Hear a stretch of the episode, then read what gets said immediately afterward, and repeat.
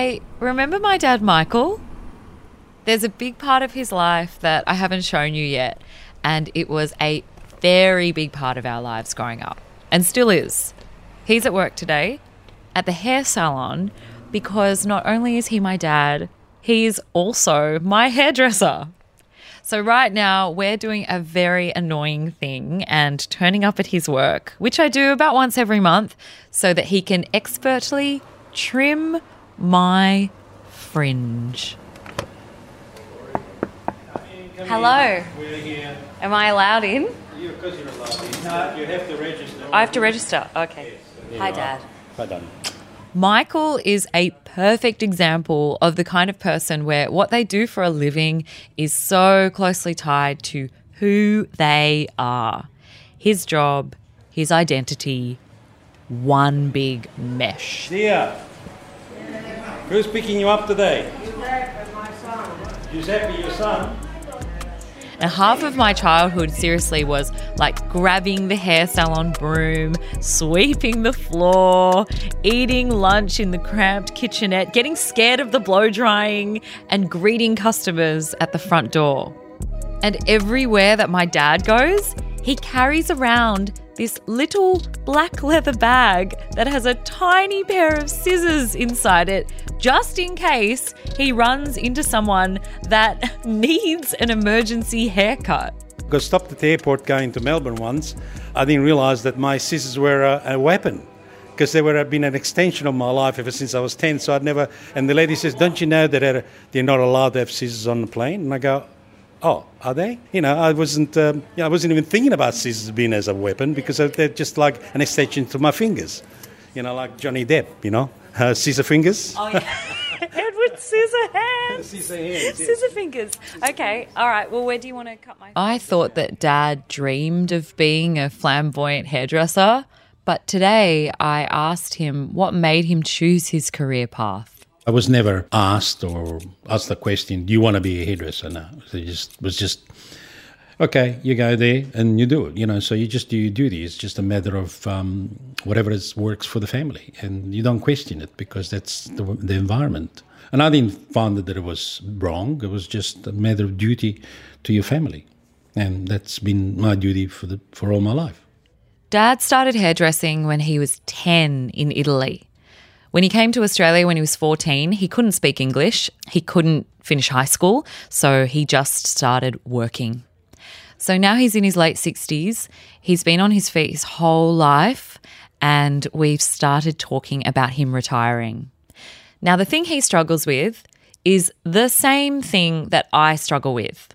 Maybe you do too, but it's that sense of duty constant productivity and this idea that people rely on you. The fact is that uh, my clients are not my clients, they are my friends because we interact, we spend hours together many times.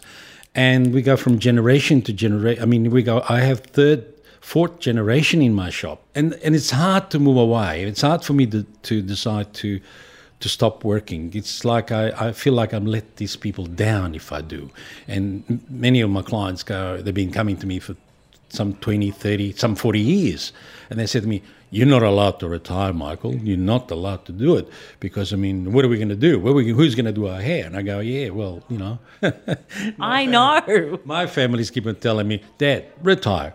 And I'm going, yeah, yeah, I will, I will, I will, I will. But, you know, when it comes to the crunch, I go, mm, uh, mm, you know. What is it that stops you? I hear so much about people saying, once you retire, that's the end of you. A lot of people retire, they move away from their work, and they get sick and they die. You know, your brother gets his hair cut every two weeks, and so does your nephew, you know, my grandchildren. And so you get your fringe cut every. And your mother comes every week to get the hair done because she can't find anybody else in Sydney who can do it as good as I do.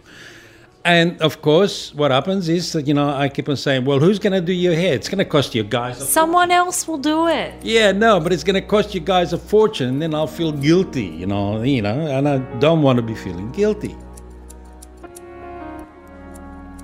Done. I'm just going to dry it a little bit for you. Just blow it down for you.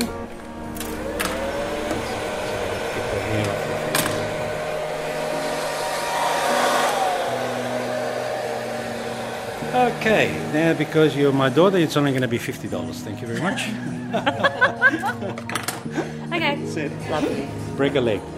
Thank you. I'll break two anyway. Okay. One for you, one for me. Okay, ciao. Thank you.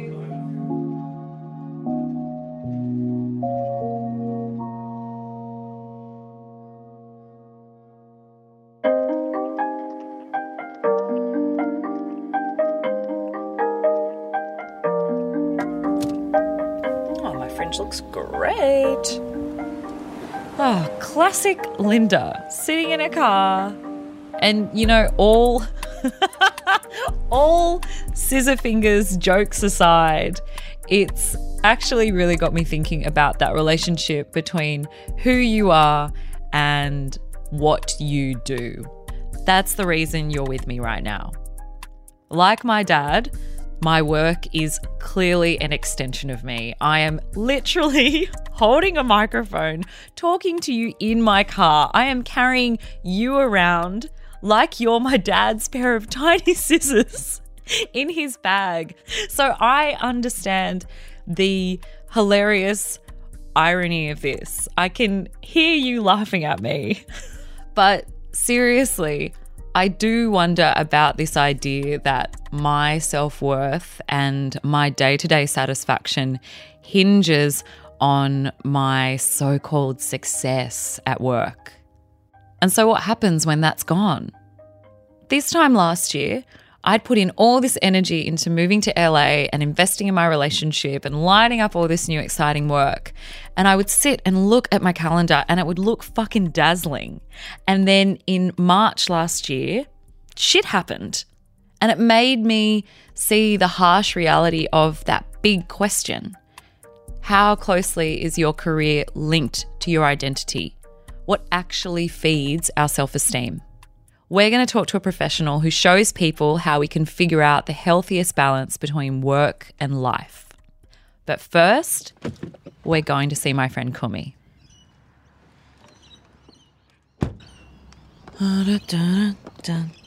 Oh shit, I've forgotten the number of her house. I always knock on the wrong door. I think this is Kumi's house, but I've kind of forgotten. I always fucking go to people's wrong addresses. It's like just what I do. I don't know why I do it. It's like I just can't see. I can't remember the numbers. Okay, it's the right number. Yes. Okay.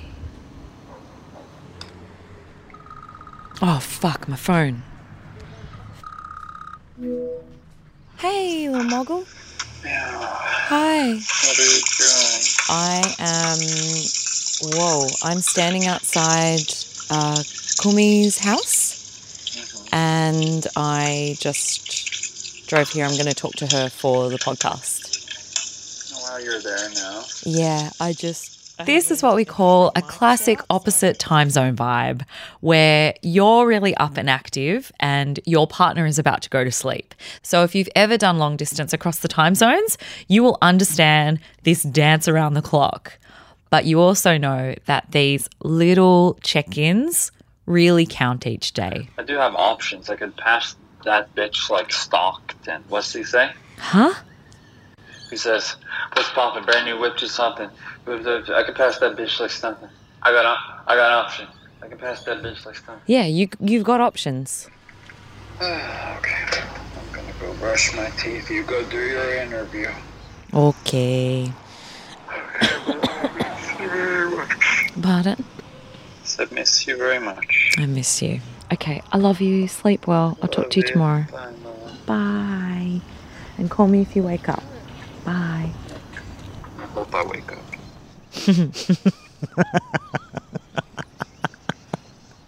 okay. Like- Bye. Bye. Hello. Okay, hold on. I'm just leaving my little shoes outside. Oh. What? What are you laughing at? I'm holding my. I'm holding my gear. Are you recording? Yeah, of course I'm recording. Why are you laughing at me? Look at your little outfit. and your socks and your little. Oh my god, you're just so sweet in your little pants. I wore your I and wore your my toe socks for you. and you've left your shoes at the door like an Asian person.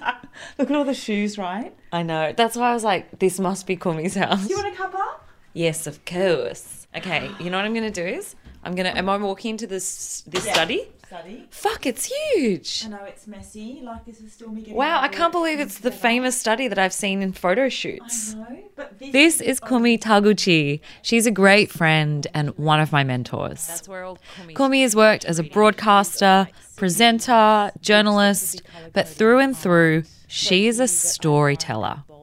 I've turned to her for advice so many times, and Kumi is passionate about her work, but has a deep sense of self outside of that. there's an ego within this industry and many where who you are and the identity that you are on screen or on radio or in front of a camera can become what you perceive your identity to be. And when I was in my early 30s, like two years ago, okay, approximately ish or so 10 years ago, when I was in my early 30s, um, I started to do a weather report. I was in Hong Kong, I was working. Um, I was asked to read the weather for 30 seconds, and I was so excited and so grateful and nervous and stumbling. And I'm, oh my gosh, I read the weather on television. Then, a few months after that, hey, would you want to read a bulletin every fortnight for the nightly news? And that becomes a whole different kettle of fish, and you feel important. So basically, over time, I noticed after about six months, every fortnight the roster would be released with how many shifts you were reading the news. And in the very beginning, when I was reading one weather shift, I was so excited and so grateful. And I noticed after a while, the roster would come on my desk, a physical piece of paper, and I would look at the line next to my name, like, someone has decided that Kumi, you are worthy of reading five news shifts this week, which is arbitrary, right? It's literally a spreadsheet. Then I would look at the other people, mainly women, reading the news, and I'd be counting their shifts, and I'd be like, how come they got six and I only got five? And I noticed that my sense of worth was tied to this freaking piece of paper that landed on my desk every fortnight. And my anxiety levels would increase just before the piece of paper dropped on my desk. Competitiveness, worth, and it was becoming really unhealthy for my body and my mind. And so one day I woke up and I don't know what the kind of impetus of this was, but I woke up and I looked at myself in the mirror and I said to myself, don't you ever tie who you are and your identity to the title that someone decides to give you for your job. And I felt this real sense that if I didn't break this cycle of I'm worthy because someone decided to put me on a roster for five shifts of news reading and that I'm going to tie my identity to that, then it's going to destroy me. It's going to make me anxious. It's going to make me hold on to things too tightly. It's going to make me jealous. It's going to make me insecure. I felt all this st- stuff coming up. And after I made that choice to not care about the title and the role that I was given, the sense of relief was massive. I felt it rear its ugly head, as cliche as it sounds, it is ugly and it is kind of rears up. Occasionally, probably two or three times since then, where you're feeling like, how come that person got that shift and I didn't? And why were they promoted and I wasn't? And I just go, hang on, hang on, hang on, hang on. You could get a call this afternoon saying you have no job. And if all my identity is tied up in that role and that job and that shift and those hours that I'm on air, then what happens to me when it's taken away from me? Mm. What happens to my identity? Who am I? Am I still curious? Am I still interested? For me, it was very important to come to a crunch point where I learned that it was very unhealthy if I continue to tie my identity to my job. This anxiety around who we are and how we make ourselves count in this world is something that Kumi has seen up close in other people as well.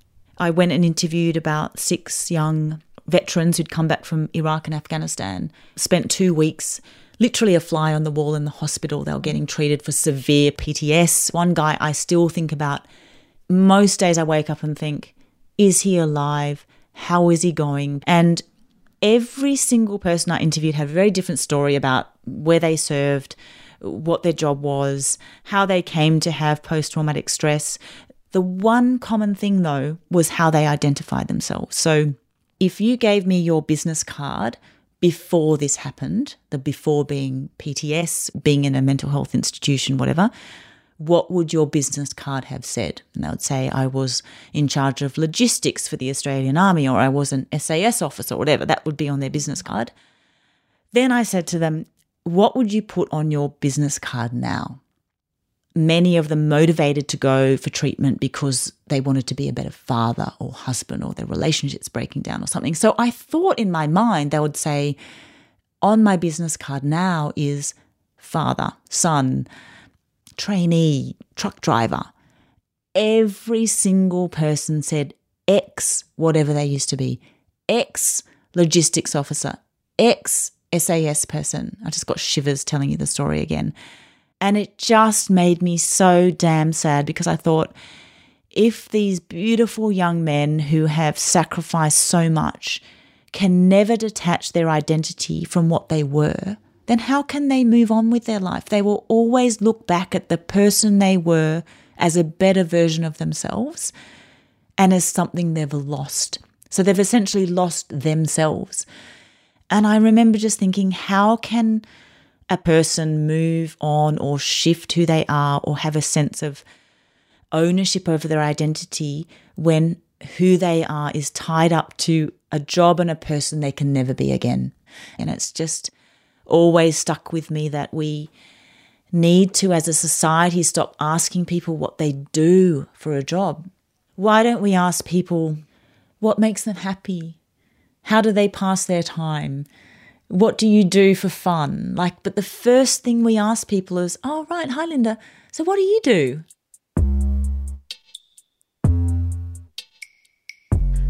Kumi. God, I love her. She always just gives these perfect bite sized snacks for thought. Now it's time we talk to a pro. Let's find out why we get so twisted up in our work and how we can draw the lines.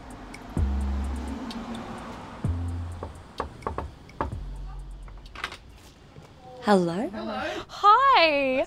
Hi. Wow, your work shed's even got air conditioning in it. Yeah, this is it's an This is like- it's an overpriced shed in an underpriced office. That's Oh we my describe it. gosh. And so take a seat. How wonderful. I've taken us to meet Jono Nicholas. Mm. He works from his home office, more specifically, from his fancy work shed. let me just. I think that was the best way to do it. If you had a He's one of the leading mental health experts in the country. Jono was the CEO of Reach Out Australia for years, helping young people and their parents manage mental well-being, and he's been nominated for the Australian Mental Health Prize. Now, he runs Wellbeing Outfit, a global company teaching people the healthiest balance between work and life. So, why do we place so much importance on job success? Why are we like this? one of the things for most and almost everybody is we want to be loved. We want to be needed. And so someone who desperately needs us and they describe it in really functional terms, there's a deadline. Actually what we emotionally experience is someone loves me. Someone really needs me. The first question I would say is are you prepared that you're actually unimportant? Right? If you look at a big machine like the ABC or Triple J, as much as it was a really important part of your life, the day you leave, the week you leave, the month you leave, it rolls on. And what you have to realize is what's important for you isn't important for the machine. Once people realize that, there's actually allowed you're allowed to let go. What I would kind of say to people is that's really different than your kids or your partner. If you let them go, they don't forget.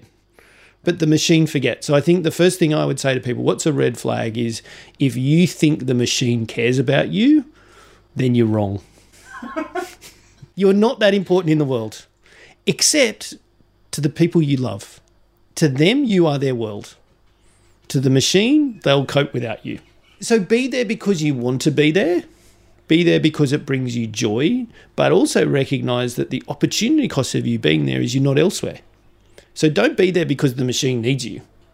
Be there because that's the place where you want to be and weigh up that there are other places you could be and actively choose not to be in those places. Actively say, I don't want to be with my mum and dad for dinner on a Friday night because this is where I want to be and reconcile yourself to that. Not I need to be because they desperately can't cope without me, because this is where I need to be. So I think that would be my first red flag. If you're saying to yourself, these people need me, you've got an outsized ego.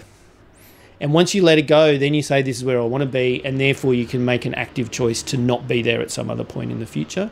I think the, the second thing is when you are most excited to be there, plan your exit criteria what are the three things where I'd say I get to leave at the top when I've done this, this, and this?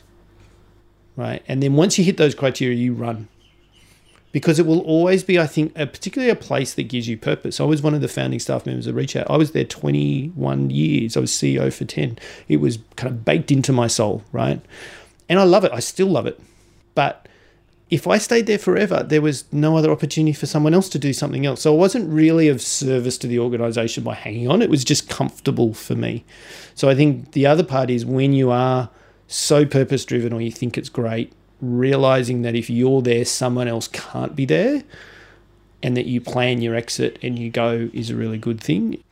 So if you're thinking of leaving, go talk to headhunters, talk to other people, put your CV together, start emotionally preparing what the next step will be and if you find it's not right, you haven't done anything wrong. So I think you're allowed to think of other things. For me, that idea of plan your next step, that you've got somewhere else to go, you're not just leaving. So there's not that sense of loss. Does that make sense?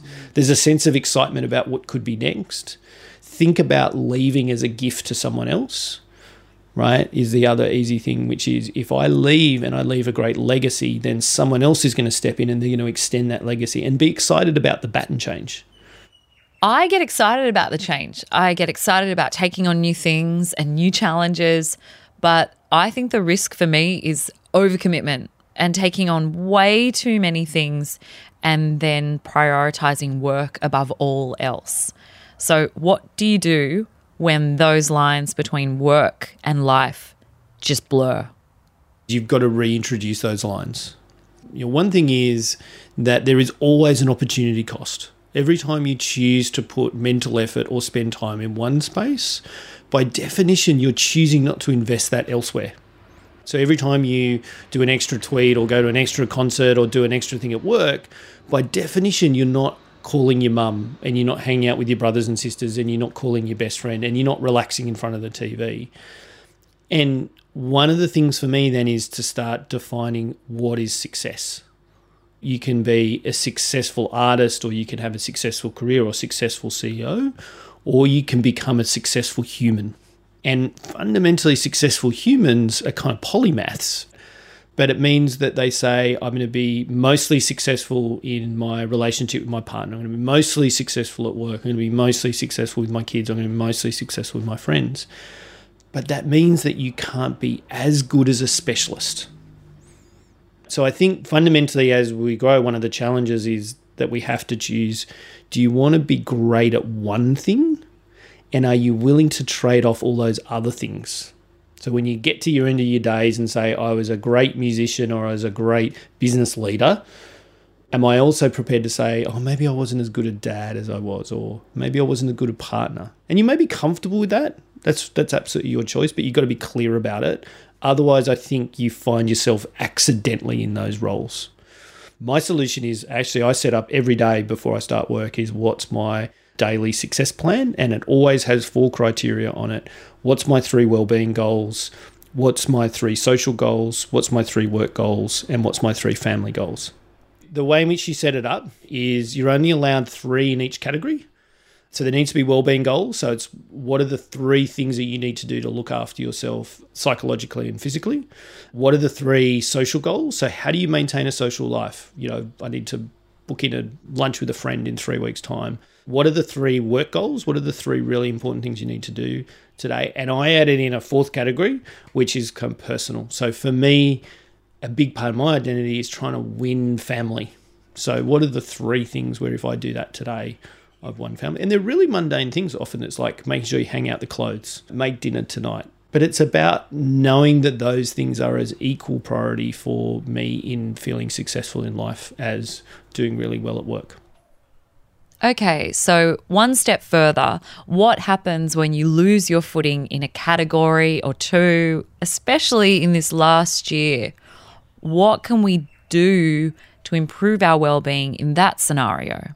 So if you look at what actually drives our well-being, there's really always three factors. There's connectedness. So human beings are social animals. We don't feel well if we're not feeling connected to others. Purpose, does my life have meaning? In a macro sense. And then the third one is actually progress. So, am I getting better at something? And what I think has happened for a lot of people through the pandemic is that they've actually lost purpose and, and progress. In the absence of reward of work that gave you progress, you all of a sudden had to start building that momentum yourself, and it becomes really, really challenging. So, what's your project? How are you going to be a more interesting human being at dinner than you were at breakfast? What have you done today that makes you a more interesting human being? And once you set yourself that challenge at breakfast, you go, wow, I could read about a gallery. I could, you know, do all these really important things. And that's what we, you know, find out certainly from the evidence that people who have really long lives, the one fundamental truth is that they're curious. They're not more physically healthy, but they're interested in what tomorrow can bring.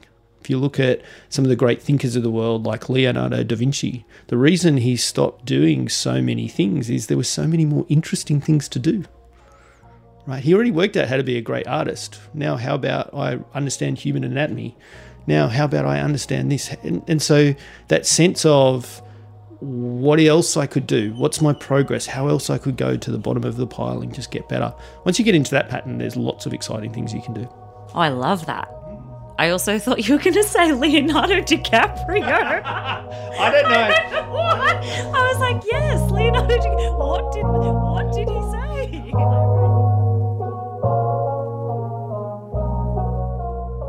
In any part of your day, there's going to be things that are more important and less important plan out and have a successful life, not a successful career. And the way in which you do that is you build in the discipline of have a successful hour, have a successful day, have a successful life. So get to win the hour, win the day, win your life. Have you put that on a t-shirt? Win the hour, win the day, win your life? No, I haven't. Oh, there you go. You need win the shed. Here you go.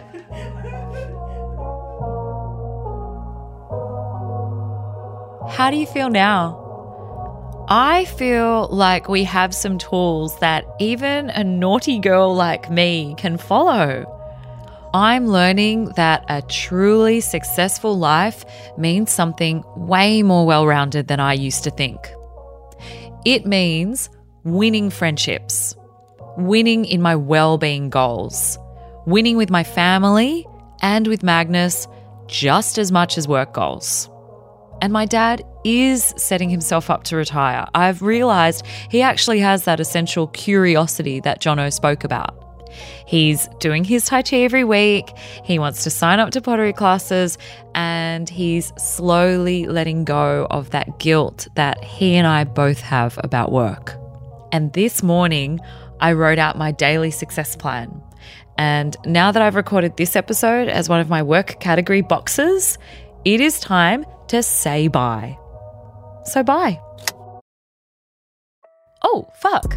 The last thing on my work checklist is to tell you that next time on Tough Love, it's going to be the one year anniversary of Magnus and I being apart. So we're bringing you how to survive long distance. If you're missing someone special, what's your number one tough love tip to make it work? Or ask me a question. What do you need to know? Send me a voice recording through direct message on Instagram at Linda Marigliano or record a voicemail on your phone and email hello toughlove at gmail.com. Tough Love is a podcast by me, Linda Marigliano. Produced by me and Amelia Chappelow, with support from Mike Williams. Join me every two weeks on your podcast player. Make sure you hit subscribe. And if you like the show, please leave us a five star rating and a review. Okay, thank you. Love you. Bye.